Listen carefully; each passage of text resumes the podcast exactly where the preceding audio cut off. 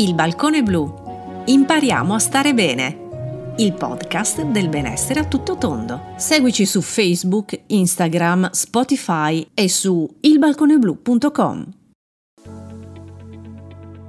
Benvenuti in questo appuntamento con Rosa Gramaccioni qui nel Balcone Blu, il podcast in cui impariamo a stare bene. Oggi con Benessere Svago vi accompagno in un percorso ricco di natura, storia, ma anche molto altro.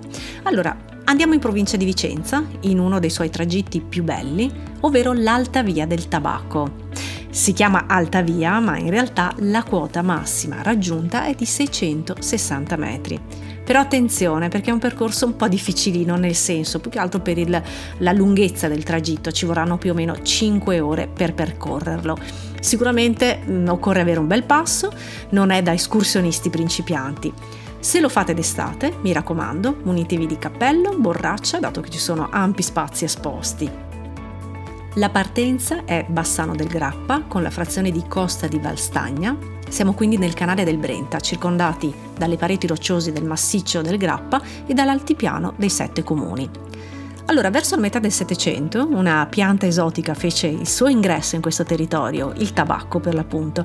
Divenne per vari secoli una fonte di scambio economico, direi spesso anche di contrabbando, dato che i contrabbandieri si dirigevano al di là del confine di Stato per fare un po' di soldini. Purtroppo oggi dei 20 milioni di piante di quel periodo non c'è più traccia. Ciò che possiamo ammirare sono le masiere, che sono i, i muri a secco che sostengono tutti i terrazzamenti, che si ergono sino a 400-500 metri sul livello del Brenta e che servivano per ricavare quanta più terra possibile da coltivare ma ci sono anche le mulattiere selciate, patrimonio antropologico immenso. Normalmente, quando pensiamo alle mulattiere, pensiamo alla Prima Guerra Mondiale, 1915-18, ma in realtà furono costruite ben prima, ossia nel 1200. Certo, nel periodo della Prima Guerra Mondiale ne furono costruite molte con immenso sacrificio, vi sono passati migliaia di muli che servivano per approvvigionare le truppe, sì, ma anche eh, da moltissimi soldati ed è per questo che la pendenza è costante, proprio perché permetteva loro di riprendere fiato guadagnando quota senza fare eccessiva fatica. Troveremo poi le case a mezza costa, o meglio ciò che resta di quelle case, dato che la vegetazione le ha spesso quasi totalmente ricoperte. Due in particolare sono in realtà ancora visibili, quelle chiamate le caserette, che si affacciano proprio sopra il paese di Valstagna.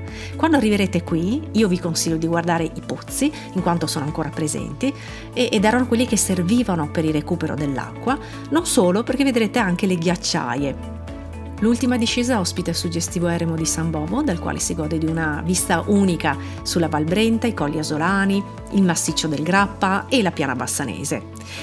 E la cosa bellissima è che il sottofondo sonoro di questi ultimi chilometri è dato dal rumore dell'acqua che scorre e da alberi imponenti. Il punto finale dell'alta via del tabacco è il Ponte Vecchio. Poi per tornare a costa potete utilizzare ad esempio l'autobus. Vi voglio ricordare che l'itinerario passa anche attraverso delle proprietà private, quindi è grazie alla gentilezza e disponibilità dei loro proprietari se ci è permesso appunto l'attraversamento. Quindi l'educazione deve essere alla base del nostro percorso, nonché il rispetto delle coltivazioni, soprattutto delle piante da frutto, oltre ovviamente al rispetto di tutto l'ambiente meraviglioso che ci accompagnerà in questo tragitto. Come vi dicevo all'inizio il percorso è abbastanza lungo, 5 ore se esperti, altrimenti anche 7, ma se lo preferite potete anche suddividerlo in tappe fermandovi nei paesi che incontrerete. Come equipaggiamento, un equipaggiamento normale da escursionismo con scarponi e bastoncini e vi lascio anche il sito www.altaviatabacco.it. Lo ripeto, www.altaviatabacco.it. Rosa Gramaccioni vi saluta e vi dà appuntamento al prossimo podcast qui nel Balcone Blu. Il Balcone Blu. Impariamo a stare bene. Il podcast del benessere a tutto tondo. Seguici su Facebook, Instagram, Spotify e su ilbalconeblu.com.